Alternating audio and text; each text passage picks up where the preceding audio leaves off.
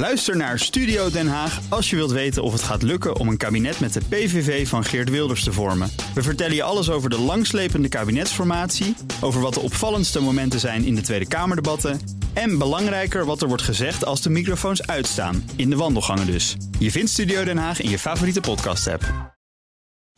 De column van Jaap Jansen.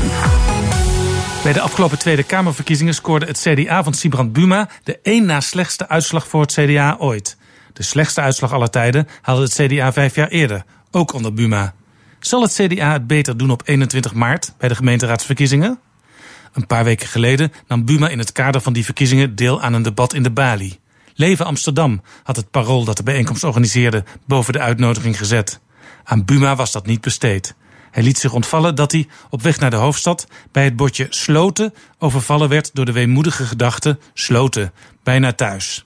Sloten is een van de Friese elf steden, net als Workum, waar Buma geboren is. Een leuk grapje, haha, Bumor, maar eigenlijk diep triest. Ooit was het CDA de partij waar niemand in Nederland omheen kon.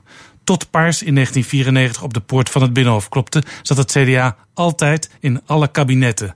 En niet alleen in het regeringscentrum, ook in de grote steden kon je niet om het CDA heen. Een van de oervaders van het CDA, de protestant Abraham Kuyper, richtte in Amsterdam een universiteit op en een dagblad. De grote leider van de Katholieke Volkspartij, een van de partijen waaruit het CDA is ontstaan, was Karl Romme. Als Romme niet op het Binnenhof was, regelde hij zijn zaken vanuit Amsterdam, waar hij ook in de gemeenteraad zat. In de hoofdstad liggen veel christendemocratische sporen. CDA-leider Eneas Heerma was in Amsterdam zeven jaar fractievoorzitter en acht jaar wethouder. Een heel goede wethouder. Er is een brug naar hem genoemd.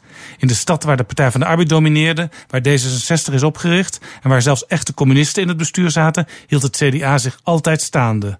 Amsterdam, oh, dat is waar het bordje sloten aangeeft dat ik bijna thuis ben, zegt Sibrand Buma. Vier jaar geleden kreeg het CDA in de Amsterdamse gemeenteraad één schamele zetel. 1 van de 45. Die treurige score staat symbool voor de weerdegang van het CDA. Het is niet meer de partij van heel Nederland. Het is de partij geworden van de krimpgebieden. Groot in Overijssel en in Limburg, klein in de Randstad, piepklein in de grote steden. Uit de CDA-campagne voor de gemeenteraadsverkiezingen blijkt tot nu toe niet dat die partij zijn best doet om de steden terug te veroveren. In Amsterdam zouden de Christendemocraten wel eens helemaal kunnen verdwijnen. Want ook de ChristenUnie en de SGP doen mee aan de verkiezingen. De kans is klein dat die partijen een zetel halen, maar wanneer 500 kiezers het CDA verlaten voor de ChristenUnie of de SGP, dan is ook die laatste CDA-zetel verloren. Dan kan Buma voortaan helemaal zonder nadenken bij Sloten rechtsaf. Bijna thuis.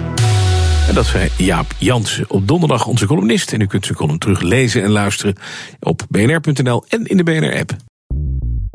Bij BNR ben je altijd als eerste op de hoogte van het laatste nieuws. Luister dagelijks live via internet. Bas van Werven. En heel langzaam komt de zon op rond dit tijdstip. Je krijgt inzicht in de dag die komt op BNR, het Binnenhof in Nederland en de rest van de wereld. De Ochtendspits. Voor de beste start van je werkdag. Blijf scherp en mis niets.